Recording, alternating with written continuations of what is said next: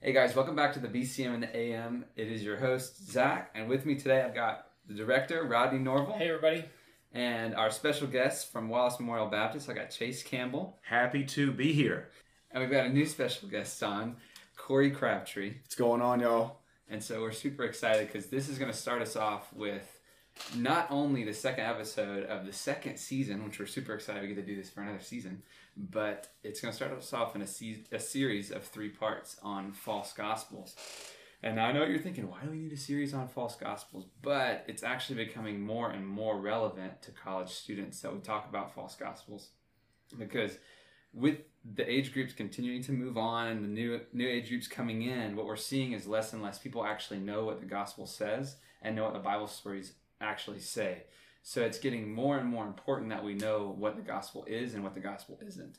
And so we're doing a three part series on what the gospel isn't. Basically, we're just titling it False Gospels. So our first episode is going to be on Mormonism. Now, when I say that, some people are like, that's kind of weird to do for college students.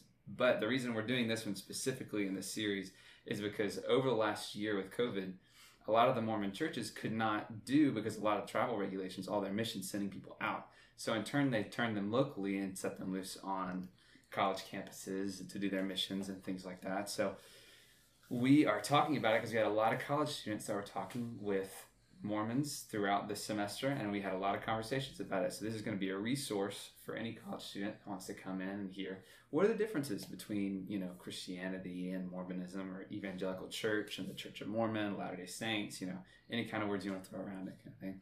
So that's going to intro us into the first question of this episode, which is what are some of the difference differences, excuse me, between Mormonism and Christianity?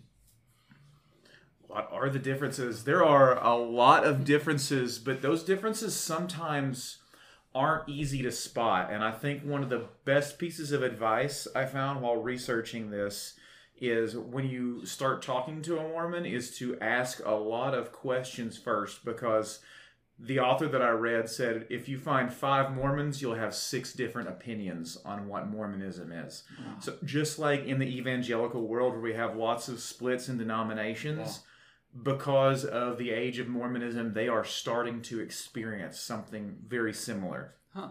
So when we talk about what are the differences between Mormonism, we're just going to say mainstream Mormonism.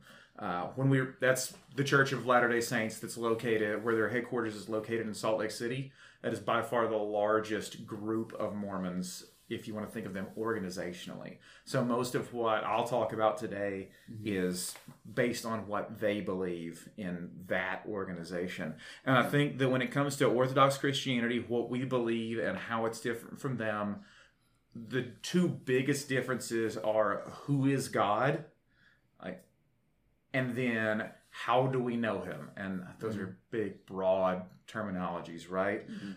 But Mormons believe that God was once a man. They have an idea that God didn't create the universe from nothing, that he was once a being, and that he ascended to a type of godhood, and that he simply rearranged what they would call spiritual matter.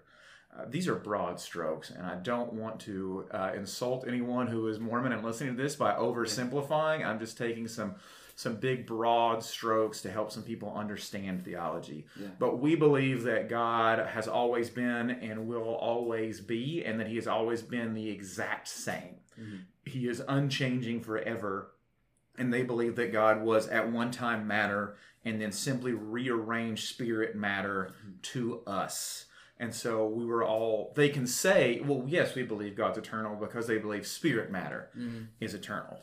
When we're talking to Mormons and finding out the difference in theology, it's really important to not only say, what do you believe, but what do you mean by that? Yeah. I think a lot of times people will say, well, they believe that Jesus was the Son of God, but they'll take that same phrase and they mean something very different by the hmm. Son of God Yeah. than we do. I think the other biggest difference, and this is the difference between Christianity and everything, is that Mormonism is not a religion of grace. It is a works based religion. they will say they believe in grace, but specifically, there are different levels of salvation and reward that you can attain. Only a few people get what they call cast out into the outer darkness. Hmm. And then there's different levels of some type of afterlife when you enter a spiritual realm. And those levels are based on the type of good works that you do. And so you have to attain a certain level, and then grace takes over for you once you reach that. So grace is more of a supplement. And we know from Paul's letters uh, to the Galatians specifically that grace doesn't work like that. Yeah. Grace is all or nothing. It's either grace or a wage. You can't have a little bit of grace or it becomes a wage. I'd say those are the two biggest differences. And then, of course, we have differences in our books. They have multiple holy books, and they believe that the Book of Mormon is a higher and more complete revelation from the Bible, so that where there are contradictions, they say this is the complete revelation. Yeah, that's the first thing that stuck out to me is the extra biblical um, books and extra biblical beliefs that they have. We have the Bible as our scripture uh, that we take Old and New Testaments, um, but they do have additional books, uh, the Book of Mormon, the Pearl of Great Price, and from those there are a lot of extra biblical beliefs that really aren't found in Scripture. Yeah, and Corey, you even said the part about um, grace versus works um, earlier on. You say what you say about that? Yeah, uh, for sure. A major difference between Christianity and Mormonism would be salvation and what that looks like. You know, like Christianity will say in Ephesians 2, um, in Ephesians 2, by grace you are saved through faith. It's not of yourself, it's not of works, it's a gift of God. Uh, but the Book of Mormon will totally contradict that in 2 Nephi 25 23, where it says, By grace you are saved after all that you can do. And you know, there's multiple instances of that within the Book of Mormon that says, you know, you've got to do some works in order to earn God's approval. Um, but you know, the Scripture says in the Bible um, that there is no law, there is no works that can save you. That the, our works are like filthy rags to Jesus. Yeah. So here's another like probing question. So is our Bible that we use the same as the Bible that they use? Like if if we were to say like, you know, they have all these other texts as well, which is true, but what about if we just took the Bible? Is their Bible the same as our Bible? Some Mormons will use a Bible like ours and say they believe that. The official Bible that the Church of Latter day Saints is going to refer to is an incomplete translation of the 1611 King James. Okay. They are going to have certain parts removed and cut out, much like Jehovah's Witnesses, where they change specific words. Uh, it was just uh, it was a partial printing fragment uh, that they decided to use because this fragment had parts that did not disagree with Right. what Joseph Smith said had been revealed to him. Okay, okay. So we talked about, you know, a couple of the things about God being different. You know, what is one of the biggest things about Jesus? Because, you know, Christian faith, we kind of say Christianity is everything hinges on the cross of Jesus Christ. And Right. so, you know, where is that? Where is there difference there? Because, you know, we, if we're going to claim that there's a big difference between Mormonism and Christianity, it's not going to be on the fringe details. It's going to be on the linchpin that we're going to see big differences. So, Yeah, a big difference. Um, I think you got to look at who Jesus is, and you know, we would say that Jesus is God, is God, not a God, but the God, and has existed from eternity past into eternity future. Mm, yeah. In the Book of Mormon and within Mormonism, they believe that Jesus and Lucifer are brothers, spirit brothers. Okay. But we know in Colossians chapter 1 that Jesus actually created Satan, where it says that Jesus is the image of the invisible God, the firstborn over all creation. For everything was created by him in heaven and on earth, the visible and the invisible, whether thrones or dominions or rulers or authorities, all things have been created through him and for him. So, a big mm-hmm. difference right there. Jesus, you know, we, we can go into that if we need to, that Jesus is God, not a God, and that mm-hmm. Jesus created Satan, that Jesus is not brothers with Satan, but rather Jesus created Yeah. him. And kind of a, even a harder thing that I think is they believe basically you can be a Jesus. You're created as an Adam, and that you're created as someone who can become the savior of your world, which is really so extra biblical in that sense. Like through your works, through your good works and everything, you can attain a different level of salvation to the point where you can actually become the Adam and Eve, which spouse is very important for them, you know, Mhm. marriage and other things like that. You can become the Adam and Eve of your next planet kind of deal. And that's mm-hmm. really extra biblical. We don't see any evidence of that in our scriptures that that is actually what happens whatsoever. that's one of the direct contradictions actually is they believe all family relationships so whether it's marriage mother father sister brother that all of that that the family unit remains throughout eternity and so they believe you can actually pray for and possibly apply some sort of sanctification or salvation to True. the dead. Hmm. and that when you when you die your family is going to remain. Now practically working out when we see that they say oh these people are very family oriented. And so they believe something very different but on when we practically apply it it kind of looks the same Yeah. and so i think that's one of the reasons that Mm. people are often saying well i don't disagree with mormons we both have family values but the source of what that family value is Yeah. can be very different. I think another big thing that's different when it comes to Jesus, Scripture, God, all of it is it can change at any time. Uh, Mormonism is a religion where they have a single prophet, what they would call a president. Uh, it started as Joseph Smith, it became Brigham Young, and then they have a, a lineage after that. But whatever the current prophet says, That's what goes. regardless of whether it contradicts the old prophet or not, that's what is going on because Wow. they say he has a fresh revelation from Hmm. God. So we have a Bible that is completely unchanging. Mhm. We have an embarrassment of historical record to say our faith has been like this for so long. Yeah. We've had councils and we've had a church that has fought wars over maintaining the correct Bible as to where Yeah. theirs can change any given day. And so it's always hard. and has. That's And has, thing. yeah. I mean, there there have been revelations from their their prophet that they have had to change based upon cultural changes and other things like that, which is very much against scripture. for sure. Absolutely. Yeah. So let's talk about because I kind of want to hit as as broad of a brush as we can hit. Mhm. And so you know what what about the origins of you know what what if we say which I don't like doing this, but what if we say New Testament forward? Let's not think about the Old Testament because we're going to go really deep if we go that far. But if we say New Testament forward, how do the origins of Christianity differ from the origins of Mormonism? Yeah, I think the main thing here is that Christianity, Orthodox Christianity, is a historical religion. Yeah. We, you can go to Israel and you can see exactly where Jesus walked, and you can open your Bible and you're like, that place still exists on my map. Yeah. Cool. Uh, the resurrection of Jesus is the single most historically attested fact from that era. Like we have, and that's an era of great history because the Romans were writing down every single thing that happened all over the world. Yeah. But we still have the resurrection of Jesus and the church. We know exactly what happened, as opposed to Mormonism will say that during that same time that there were tribes uh, somewhere in the general North Central American area that also received a revelation from Jesus Christ. Those tribes are historically proven to not exist. Mhm. Uh, we know who lived there at that time, and they did not look like Israelites, and they did not have the beliefs of Israelites. And there is archaeological evidence that said, no, those people did not exist. Uh, and so Joseph Smith claims to have found this record several hundred years later after he prayed a prayer and asked God, which denomination, which church do I join?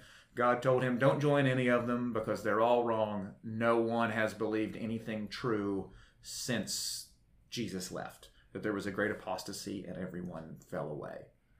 Mhm. That's the that's the historical origin is a revelation to Joseph Smith with some tablets that he found after God led them to him when he prayed, which church should I join? Yeah, that's interesting. Talking about the um, that we can historically, you know, see the see the differences and you know the origins of Mormonism. You know, um, it's that Heavenly Father came to Joseph Smith, telling him that the church was corrupt and that he wasn't to join any of them. That none of them were good, none of them were teaching the right things, none of them were right. But we can go back and see the churches in that time were doing the right thing historically. We can see what people were around, what famous preachers and pastors. And you know, it's, it's the Heavenly Father supposedly told Joseph that the church was corrupt and it had felt, fallen away. But Jesus said a long, long time ago that not even the gates of hell will overtake the church, that the church will not be fallen away. Yeah. And so I think that's a really big difference as well.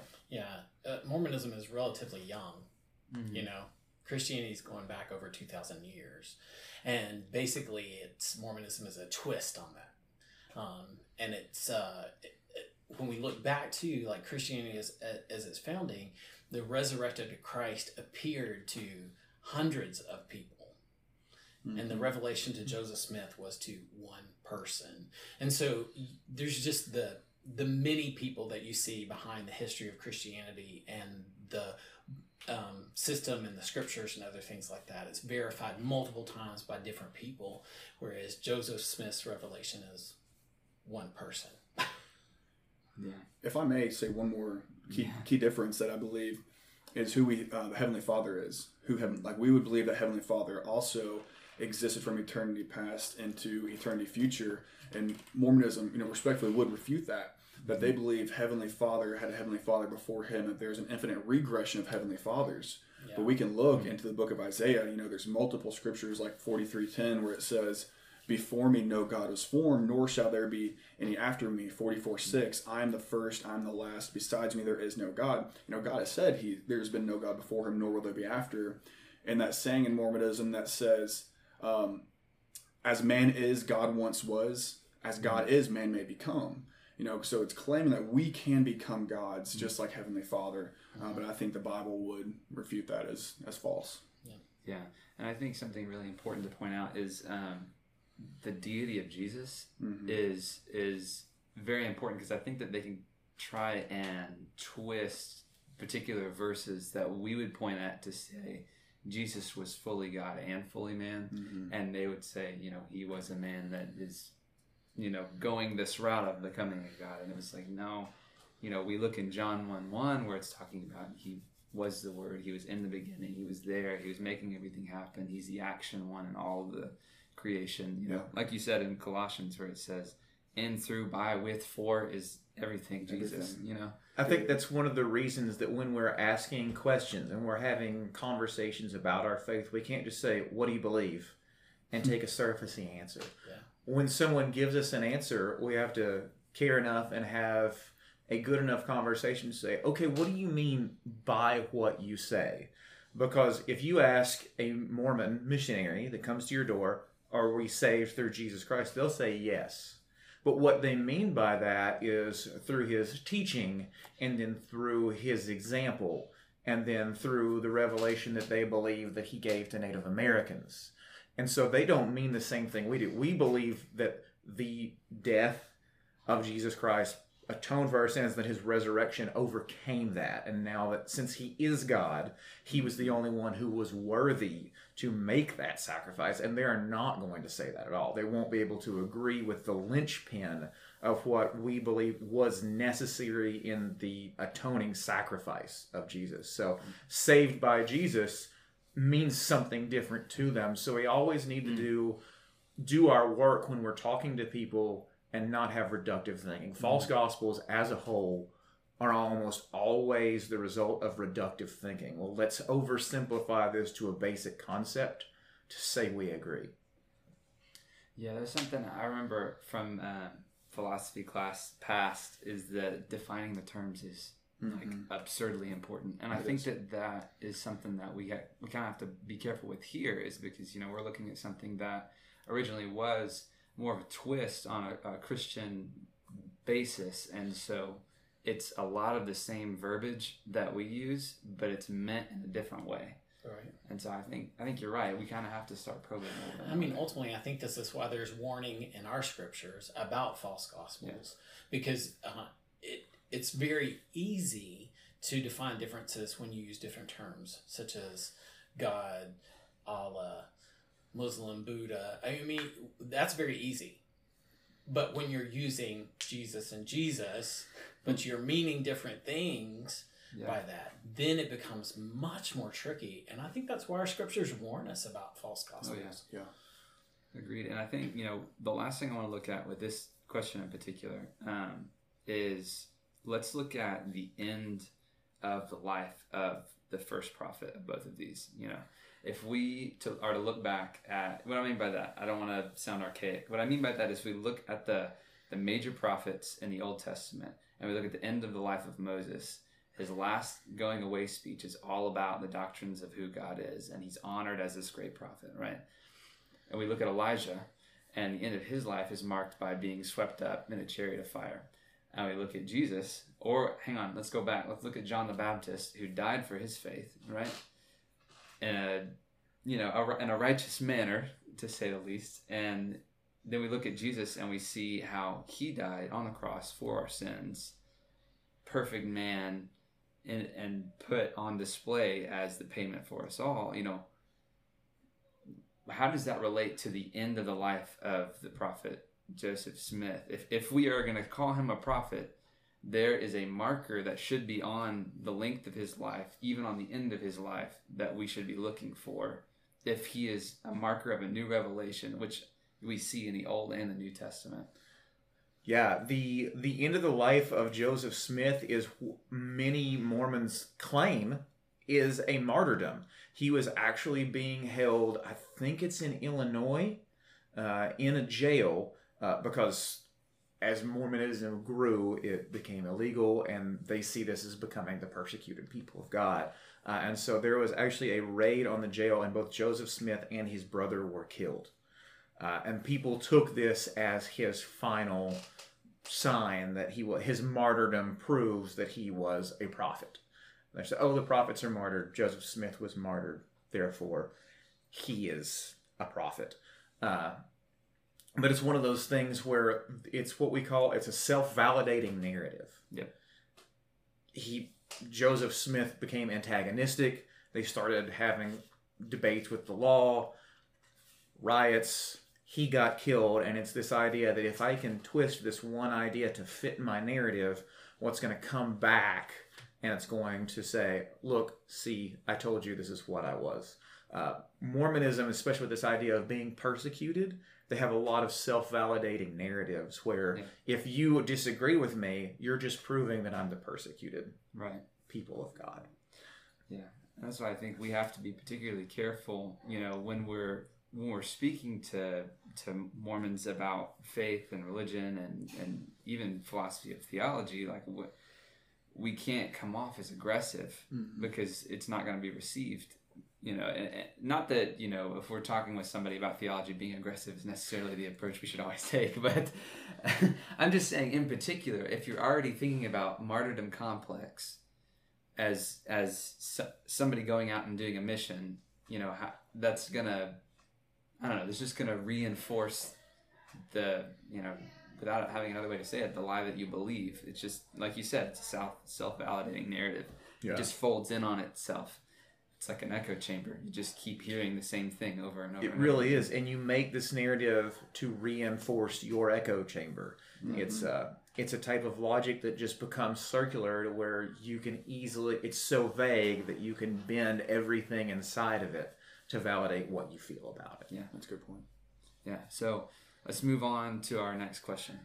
Many Mormons claim to be Christians. Why do we not agree on this particular terminology? Like we said, they use a lot of the same words we do. A lot of them will claim to be Christians, and they'll actually get pretty heated if you say that you don't agree with it. So, like, you know, why do we not agree with this particular phrasing? I'd say, I mean, you have to define the terms. Like we talked about, we have to define Christian. What Christian means is little Christ. Okay, and what is Christ? Who is he? What did he teach? You know, where Mormonism would claim, you know, you need to become gods yourself, and Jesus really taught you must deny yourself actually, Yeah. and make yourself less. Not that you must become a god. And so, man, we really got to see, you know, who is Jesus? What did he say about salvation? And historic Christianity would say, like I said a, a moment ago, you know, you're saved by grace through faith, not by yourself, and or not of your works. And mm-hmm. then they would say you're saved by grace after all that you can do if you uphold the laws and ordinances and, and do this and do that. And so I would say that that's why anything not, not just Mormonism that claims to be Christian can't be in line with Christianity because it's works based. Yeah. I think it's a case of they would love to say that we can get along. Maybe the reason that they want to say or get upset that they say we're not Christians, maybe there's some good intention in that reason of, well, why can't we all just get along? Yeah. But Christianity is a logical religion, and I know people would argue me on that, but it is. We believe that God set up the universe to work on the law of non contradiction. Mhm. And we believe the Bible says one thing, and when they have the Book of Mormon and the Pearl of Great Price and the Revelations and the Covenants, Mhm. all of those books are going to have progressive contradictory revelations. They're going to have a prophet that can give authoritative contradictions, and it was they believe something different than what we do. So, two things cannot be the same thing Yeah. if they are different. That's A cannot equal not A Yeah. in the same sense at the same time.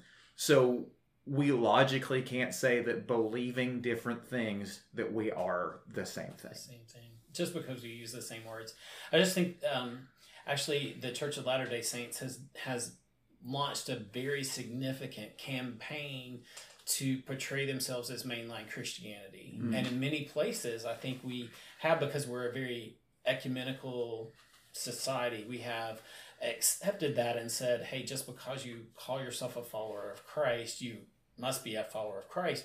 And so we have accepted that but the basic tenet of what they believe is different. And that i'm going to use the c world that that is what makes you a cult is when you're not following the actual mainline tenets of what is believed about christianity Yeah. you have the extra biblical stuff that's going on and there's some rejection of things that are um, truth in the scriptures so Yeah. Yeah. And I think that with their history, they often want to be said, no, we're just Christians because they came to so much violence over Yeah. being different. yes In the 1800s, uh, the Mormon church actually had a military that was one third the size of the U.S. military. wow. wow And that was the reason that Utah was rejected for statehood in the 1860s. That's fascinating. And it wasn't until the 1890s, uh, when the ruling on polygamy came down, uh, that the Mormon prophets said, okay, we're going to make some capitulations so we can stop the violence Yeah. and be accepted as a state. wow And there became a new idea of we're instead of we're the separate persecuted people of God and we're willing to go to violence because there was a lot of violence between Mormon camps and Mormon forts and other settlers out on the frontiers. Uh, it was a very tense relationship in what they would call the Mormon corridor, which we would know know as kind of like the American West at that time. Uh, and so eventually prophets got tired of that violence and they said, No, we are Christians. Look, we're using the same words as you. Stop trying to kill us, please. yeah Yeah. It's interesting too because when you think of even one of the main tenets of, of evangelical Christianity is the spread of the gospel to other people, and yet you see the Mormon Church often um, running away from people because they had their own beliefs and they didn't, you know, want to share or, or have those beliefs with other people. So that's kind of weird in it, in its own sense. Yeah. Too, I want to go back to the family for just a minute too, because I think this is a, a really hard thing for us to swallow. Um, Chase mentioned how well they are known for loving family. How I mean, like they don't drink caffeine even. I mean, there there's like some restrictions that they have on their family, on health, and all those things. I think are very winsome because they're very good things. And we have to remember in our scriptures that good doesn't save you. And I think that's the hard part for Christians a lot of times to say is like they're a good family, they're a Mormon family and and they're they may be they may be good. That mm-hmm. that's wonderful. I hope they are good. But good doesn't save us. It's belief in Jesus Christ as our Lord and Savior and His forgiveness of our sins that He died on the cross for. That's what saves us, not just being good. And, and I think that's one of the things that's particularly hard for mainline Christians to say sometimes to a Mormon is because, by all aspects, we would love to be brothers. We would love to be alike. But um, you're looking at it and saying, hey, like, but we are different and these things cannot change. These are scriptural things that cannot change. I think there's a lot of ideas if you take the spiritual part out of it, you take the theology out, and you just look at like what is morality. A Yes, lot of the ways yes. that Mormon morality and Christian morality play out are very similar. Yeah. Being family oriented, being about good works, uh, abstaining from different types of drugs. Rodney mentioned caffeine. Uh, like in Salt Lake City, I know they that certain restaurants like that would normally have alcohol taps have fake ones on the wall that are just props because they're not allowed to sell it, but they're still making their restaurant look normal. Uh, Mormons are very civically minded. They're one of the most overrepresented groups in politics. They have more political representatives in elections and in public office than any minority group in the United States. Uh, That was true based whenever the the uh, information was in my research. That may no longer be true, but it was true at one point. But being civically minded, being about good works, being about public morals, when a Christian looks at that, sometimes we're tempted to go, all right, I don't want to fight that because it looks good, and I don't want people to think I'm fighting against something that looks good. Yeah. But we do have to love someone enough to where even something looks good, like you said, Rodney, good doesn't save. I care enough about you Right. to want you to have eternal life, to want you to know Jesus. Yeah, I think at some point we've equated love and good and taken truth out of it. Mm. And that is hugely detrimental, not just to believers and believing what's true, but it's also hugely detrimental to our vision as a great commissioned people. And I think, you know, a lot of this is just born from the fact that we want to avoid conflict and confrontation as believers as much as possible. But that's really difficult because Jesus didn't call us away from conflict and confrontation. You know, he said you approach people with grace and truth. Yeah. He said you can bring them the truth, you can confront them in, in lies, but do it full of grace and not like a steamroller, you know. Yeah. And so, um, one of the things in particular that I wanted to hit was this verse in, in Philippians 2 3 through 11, and I'll read it real quick. It says, Do nothing from selfish ambition or conceit, but in humility count yourselves more significant than yourself. Let each of you not only in his own, let each of you look not only to his own interests, but also to the interests of others. Have this mind among yourself, which is yours in Christ Jesus, who, though he was in the form of God, did not count equality with God a thing to be grasped. I think that's really important for us. But emptied himself by taking the form of a servant, being born in the likeness of men, and being found in human form, he humbled himself, becoming obedient to the point of death, even death on a cross. Yeah. Therefore, God has exalted him and bestowed on him the name that is above every other name, so that at the name of Jesus every knee should bow in heaven and on earth and under the earth, and every tongue should confess that Jesus is Lord to the glory of God the Father. And I thought that was really important for a lot of things.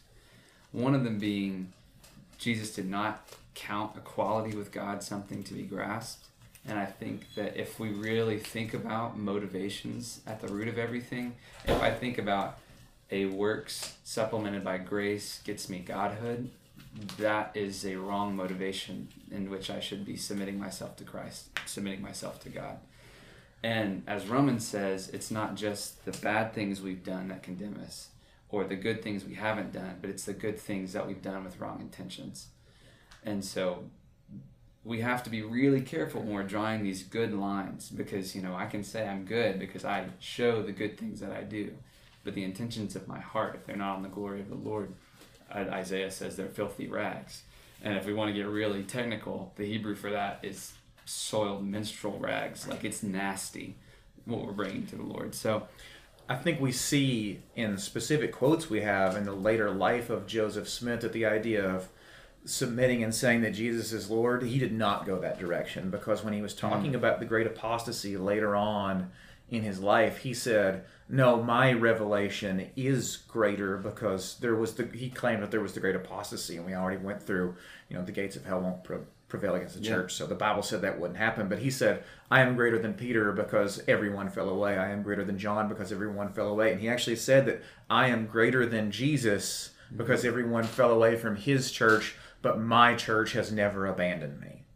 And so when you have this, I attain works to attain godhood, mm-hmm. how can it lead us anywhere else but arrogance? Mm-hmm. And that verse in Philippians, everything Paul says in Galatians, if you read the Christology in Colossians, it's all about submitting to Jesus. Jesus humbled himself to submit to the Father as an example that we will submit everything to him Yeah. because when he did that, God put everything at his feet. Yeah. And maybe that's the bigger problem we have is not that we have such a problem with the differences between Mormonism and Christianity, but we have a problem with submitting to Jesus as Lord. Wow. So, moving from that, you know, what does the Bible say in general? We've kind of touched on it already some, but you know, about false gospels in total because this is there's a series on, you know, we're touching Mormonism. I mean, when we say we're brushing with the broadest strokes, we're we're being serious. We're covering as much as we can, as fast as we can, but 45 minutes to an hour does not even scratch the surface on what all we could go into. We could do this for days. Oh yeah. and so, you know, on false gospels specifically, how does the Bible teach us to treat them? How do we, you know, walk out and negotiating how we deal with them? I don't know. Negotiating is a bad word for that, but you know what I mean? Yeah, we, we definitely need to let Scripture interpret Scripture. As I've heard it said before, you know, you can't just take one part of it and take it out of context and use That's it good. and use it and abuse it. And so here's just three scriptures right here, very quickly. Um, I think Paul addresses this very clearly to the church in Galatia, in uh, Galatians one six through nine, where he says, "I'm amazed that you are so quickly turning away from him who called you by the grace of Christ and are turning to a different gospel. Not that there is another gospel." But there are some who are troubling you and want to distort the gospel of Christ. But here's something interesting. In verse 8, it says, But even if we or an angel from the heaven should preach to you a gospel contrary to what we have preached to you, a curse be on him. Or in the Greek, you know, it's essentially saying, Let them be damned, is what that would say.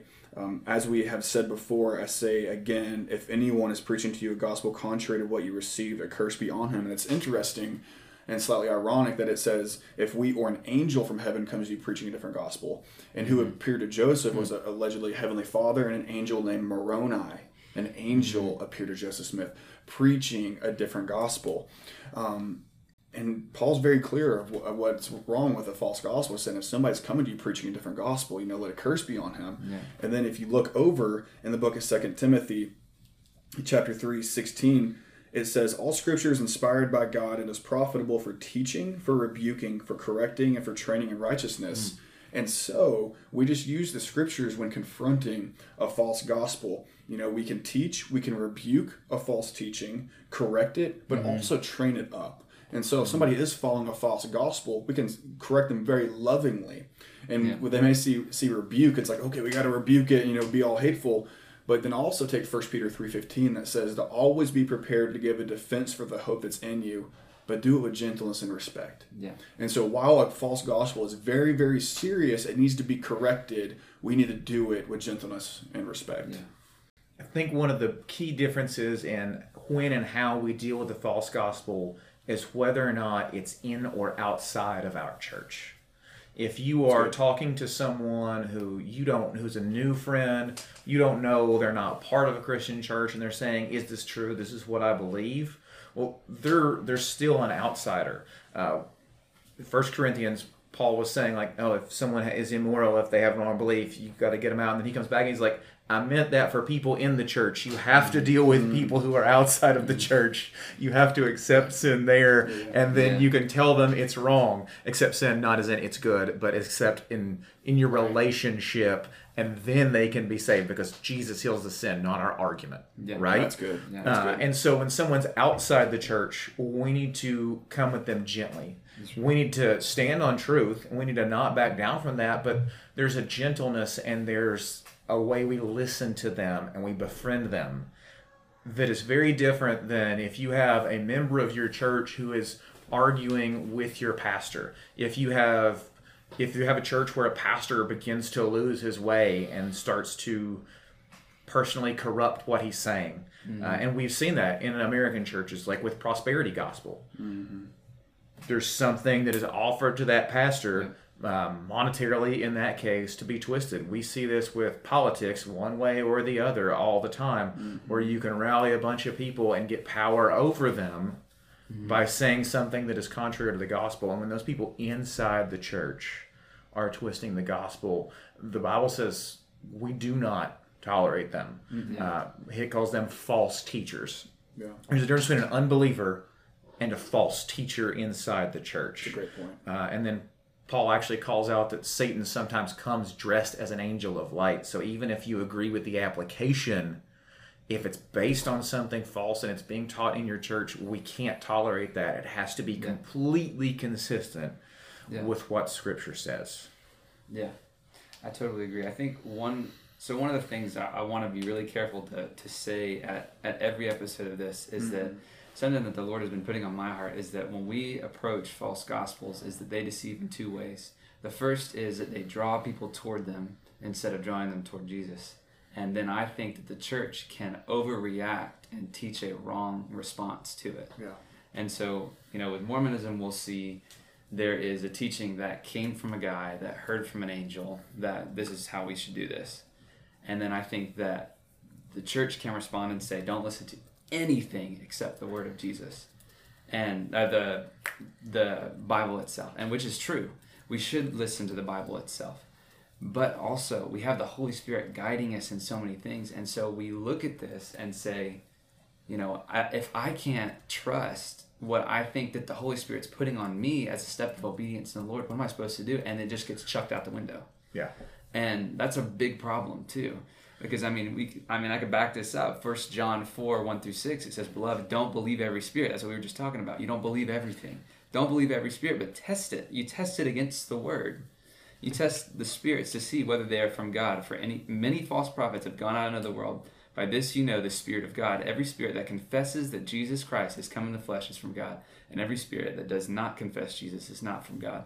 This is the spirit of the Antichrist, which you heard was coming, and now is in the world already. Little children, you are from God and have overcome them.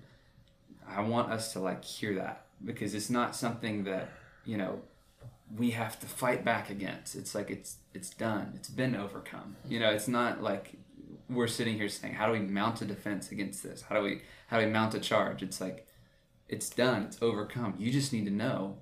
And many of the arguments historically, like that we have to go back and apologize for in the church, is when the church overreacted, hmm. and instead of Yeah. addressing a false gospel by confidence in our stand, I mean, we have this whole medieval Christianity period that we didn't do too great for like fifteen hundred years. I think that's that's a generous, that's a generous a bit of an oversimplification.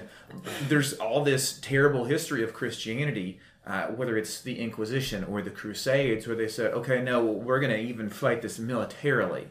That's not what the Bible says. The Bible says you should have confidence in these words. Yeah. And then you should test the Spirit and you should continue to talk to someone. And if we look at the life of Jesus, that is just over and over Yeah. and over again. He eats with the tax collectors and sinners. Yeah. Uh, the woman caught in adultery, he doesn't back down on the truth even for a moment. He says, Go and sin no more. I am not going to say, ah, It's no big deal. yeah. He's going to say, I came here to fix this, but I can't say that it's okay. Yeah. Uh, so there's that confidence and that gentleness at the same time. Christianity is always about holding the tension between those right. two things, and we have to strive every day. That's that sanctification process. Is figuring out how do we get to that point to where we look more like that attitude. Yeah. Yeah, one of my favorite speakers says oftentimes we find Christ situated in between two thieves, where one we go way too far one way and one we go way too far the other way. But Jesus wants us to be the balance of the two, the balance of the force. There you go. anyway, That's it. um, something else from this verse I wanted to say, just real quick, and then I'll, I'll move us on. But it says, For he who is in you is greater than he who is in the world. I know a lot of believers that are actually scared of talking to Mormons because they think they'll be convinced and swayed in a way that they they will, you know, I'll lose it all, right? I don't know if it's so much that or it's the scare. I think people are scared of Mormons because they actually know what they believe a lot of times. Yeah. Many Christians say that they believe in Christ, but they don't know Scripture. And so when you um, are faced with a missionary who's been on mission, basically arguing with people, many times Christians, because this is the United States. So, I mean, many times the people that they're arguing with are people that would call themselves Christians. And um, a Mormon quotes something or says something, some of our people don't even know if that's from the Bible or if that's Yeah. from the Book of Mormon or where that's from. And so I think a lot of it is just embarrassment. They realize in themselves that Mm-hmm. they don't have the wherewithal and know their own scriptures well enough We have a generation to of, talk, you know. of people who yeah. Dealt with some irresponsible styles of evangelism where whether it was at a Bible school or at a summer camp, they just raised their hand and someone said, You're good, you're a Christian now.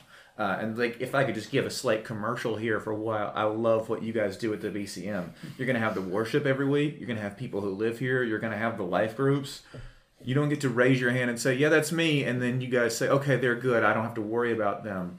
You're walking with them Yeah. throughout a very difficult time of life and you're saying how was today? Are you learning more? And it's this ongoing discipleship where not only are you guys and then us at the church we're teaching them together. This is what the bible says but we're talking about how to live it out and we're holding people to account and we are working with them on how do you live through this and how do you develop a deeper understanding to where not just your knowledge, but the confidence in its reality and how it applies to life is there. And we have to do that as churches so that people can have that confidence when they talk to someone like because Mormon missionaries will know their information. Yeah. They have studied well. Yeah, I mean, just like Jehovah's Witness missionaries, right? They're going to come up and they're going to know, you know, 15 verses off the top of their head to be able to, to spout off to you, right? And it's not an exaggeration. Like, we, I also heard a speaker say something about, like, you know, the reason we have such a problem dealing with false gospels in this day is because that most of us only have a one page knowledge of what the Bible actually has in it. Right. Right. And I was like, that hurts. Yeah. you know? If you say you believe it, I mean that's the bottom line with discipleship. And um, if you say you believe it, you need to know what it says. You can't just say I believe this and never have read it. And so as Christians, we really need to be in the Word. This is why because sometimes differences are very subtle. Satan is very subtle. Like Satan is bold enough to quote Scripture back to Jesus when he was tempting him, yeah, um, but twisted it yeah. such right. that if Jesus didn't know he is the word, so he knew the word, but if Jesus didn't know the scripture, he'd be like nodding his head, going, "Oh yeah, that's what the Bible says." Instead, Jesus is like, "But like this is what it means, you know. This Yeah. is what." It, and so, as Christians, we we don't need to be naive. We are supposed to be intelligent. We are Yeah. supposed to read the scriptures and pray to the Holy Spirit to guide us in what that interpreting that. And so I, I just encourage folks never to be afraid of defending their faith, but also be diligent in learning so when the time comes you can defend your faith. That's good. So I want to hit a couple things as we start winding down. You know, what are some of the most important things when it's going to sound kind of funny, but when reverse witnessing, 'cause oftentimes the Mormon will find you, you will not find the Mormon, right? Yeah. so, what are some things to, to remember? Yeah, I would say, you know, I, of course I want to say love them. You know, I think that might be an oversimplification. No, It- it's, it's true. It is true. respect It them. is true. You know? But very practically, sometimes loving them is showing where error is Yeah. and not to shy away from debate and arguing. Now, when I say debate and arguing in 2021 America's social media age, they think of mudslinging, but you know, like Yeah, Chase yeah, and I have had this Slander, conversation, right. slander, that sometimes debate is like sport. You know, I'm Yep. thinking of like Socrates with the mm-hmm. Socratic method. You're right. Discuss, find out why you believe what you believe. You know, the Apostle Paul multiple times went to the temple courts for multiple days, vigorously debating, as what the scripture mm-hmm. says, the truths of mm-hmm. Christ. And so I think it's okay to do that. Yes, we want to love them, but sometimes loving means showing where there is error. But now I say that, um, I don't think just anybody should try to debate a Mormon. If you're a baby in your faith, you know, it's probably not going to end up well for you. So, so be diligent in knowing why you believe what you believe before you head into something like that, but to do it with gentleness and respect, like I said. So I think debate and arguing is good when witnessing to a Mormon. However, sometimes even if they admit that you're right, they will tell you this has happened to me that they're not going to listen to me because they've had a burning in their bosom is what they the terminology that shows that they had a, like that God affirmed what they believe is mm. true even if their feeling contradicts objective truth. The mm. idea of personal testimony That's it. in Mormonism is huge for them. Mm-hmm. And it's the idea that when you have this personal experience that is referred to as the burning in the bosom, uh, what we might call an encounter with the Holy Spirit in Christianity. You're, like I said, we're talking about two uh, things that are supposed to be similar, but the big difference is Mormons can have contradictory testimonies, contradictory to what their books say, to what each other say, as opposed to in, in Christianity, we're going to say, I have this testimony, and then the entire church, we're going to bring it to the church, and they're going to say, is, does that align with Scripture? Yeah. And if that aligns with Scripture, then we say yes. So showing a Mormon that your testimony, one, valuing their testimony, hearing it. Yeah. Hear if, if you hear their testimony out, you have immediately established a rapport with them. Yeah. Uh, and then you give them one in return. And when you realize, when they realize, oh, he values family too. Why doesn't he believe what I believe? Then you can talk about, well, objectively, mine aligns with Scripture, and it does not seem as if yours does. Um, so, letting them tell you their personal testimony, asking questions. Most Mormons, if they've been in the church for very long, have had some sort of, especially if they grew up in the church, then they took time to be missionaries or teachers.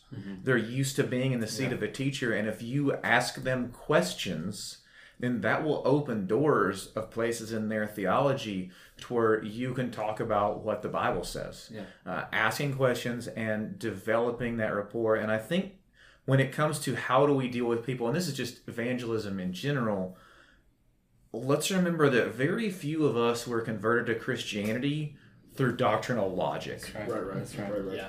And very few people will be converted to Christianity by biological argument. And they may agree with it and go, man, you are right, but I'm not converting Yeah. because of this huge emotional pull. And for Mormons specifically, it's that pull of family. Hmm.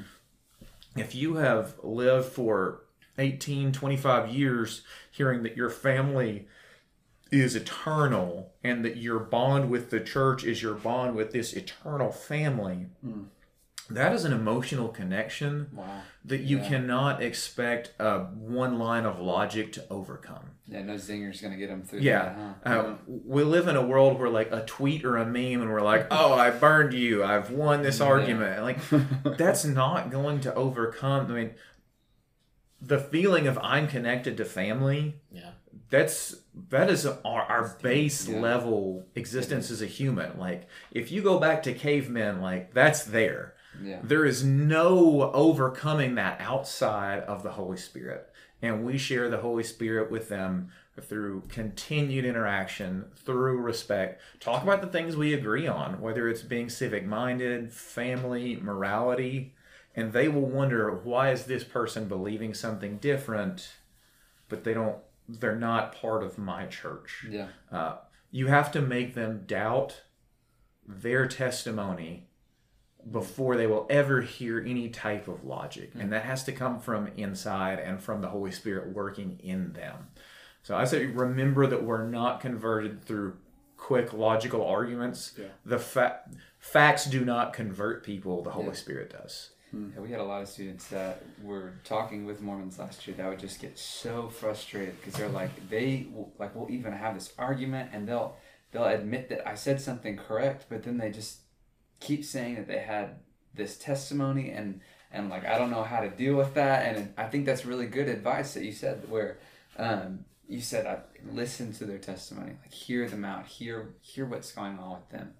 You know, I think something that we have to remember too is you know, I I would love it if our students would catch fire for this and and and listen intently to what is going on and not just think about what's the punchline I have coming next. Because you know we can sit here and we could probably debate on. We already said this. We could debate on this for days. Yeah. And the reality of it is, is that we already talked about what the linchpin difference is, and that's Jesus. And if you really wanted to talk differences, that's where you head, you know? Um, and so I think resting on the deity of Christ is something that is so important for believers that are talking with with Mormons to see the difference of that. But I do think, like Chase said, you have to approach it from a place of this is a person, not a project that I'm trying to embark on. This is not like a, a problem I'm trying to solve. and this is a place where we very specifically have to follow the example of Jesus when they would hurl insults at him mm. and he would remain calm. Yeah. Because this, especially with a Mormon, the moment you turn to anger or insult, you have bought into their self-affirming narrative that hmm. they are the persecuted people of God and you are persecuting them. Hmm. They they have a way built in to deal with that. And so we need to have that confidence to where we don't resort to anger, where we don't resort to insult, where we maintain that calm and that continued love for them. Yeah. Yeah, I totally agree. And so I will surprise you guys with one question. I had one person to ask All right. this one, so answer it best you can. Why does it feel like they're better at missions than we are?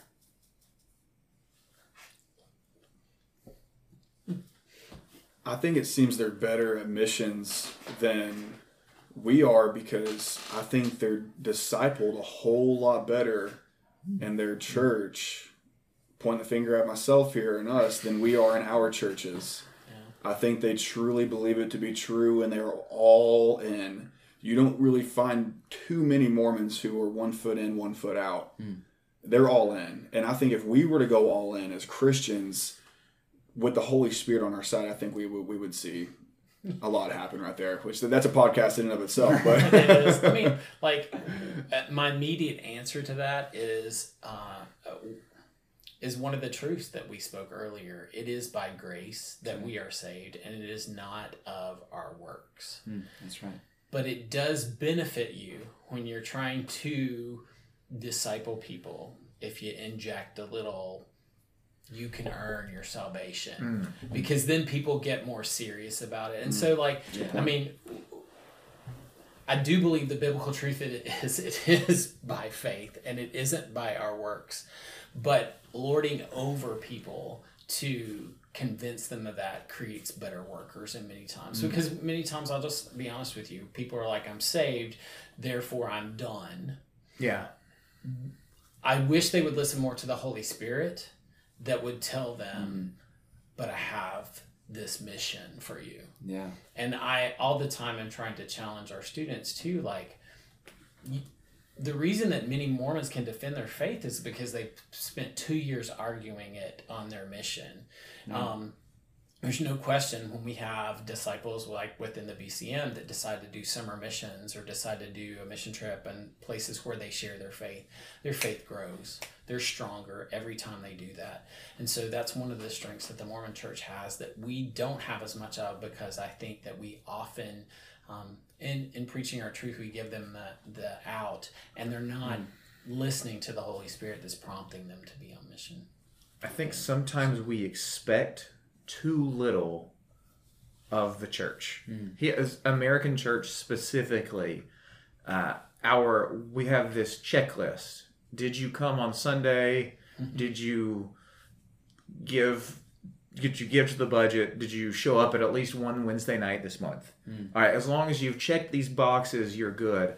As to where a Mormon, if a Mormon child is raised in the church, they know from the time that they can hear the faith that they're going to be expected mm-hmm. to give two years to missions. Hmm. And they've been raised with that expectation Yeah. as to where we often have this very light expectation of, okay, well, do you want to go to church this weekend? Is this something you want to do? And so there is just a level of expectation. If you look at the early church, their doctrine is right on. You are completely saved by grace. But then their expectation was that you're going to go out and share. We're going to be persecuted. We're going to do hard things for our faith. Yeah. If you look at the persecuted church around the world, places like China, um, parts of Africa, in the Middle East, there are people who are ready to, they have the expectation that even though it's dangerous, I am going to be sharing my faith. And so sometimes I think that our comfort has given us a lack of expectation. And so raising the expectation, Yeah. which I think Jesus does and the Bible does, Oh yeah. raising our church organizational expectations uh, w- to match the Bible, I think we would be right along there with Mormons. I think they raise the expectations from a very young age, and that's why sometimes it seems like they're better because they've grown up in that world with that consistent expectation. Yeah, and I think to some extent, you know, we if you look at some of the biggest missionary movements throughout the evangelical church, there there was kickback from people that didn't want them to go. And I think that that plays exactly into what you said about like our comfortability affords us, you know, where where we live affords a, a comfortability, and that comfortability it can ooze into the church and and kind of pollute the thing that we need to be doing, and, and responding to the great commission that Jesus gave us. And so I think that um, certain movements I'm particularly talking about is there was a missionary out of England that was sent out and he went to um, I think it was northern Africa and the revival was experienced across the entire country because he went but the church that he came from was offering to buy him houses and cars and saying they would slander his name if he left to go to these people instead of staying and teaching with them. Mm. Wow. And he was saying, I cannot deny the call of Christ on my life and goes. Wow. And so, you know, where, you know, we, we need more of that in the church today, especially because, you know, we're all wanting revival again in the church. I mean, that's, that's what we're all aching for. And so if we want to see that, we, I think we have to have higher expectations. We've got to be willing to listen to the Spirit for what He's asking us to do. And we got to be steeped in the Word to to know and grow and share the gospel of Jesus as we go. Well, it's been so awesome. Thank you guys so much for Absolutely. helping Thanks for having us. It's a great time. Yeah. So please come back, check us out next week as we dive into the false gospel of prosperity gospel. So we love you guys. Thank you for joining us. Please like, subscribe, do all the things that we need you to do. See you later.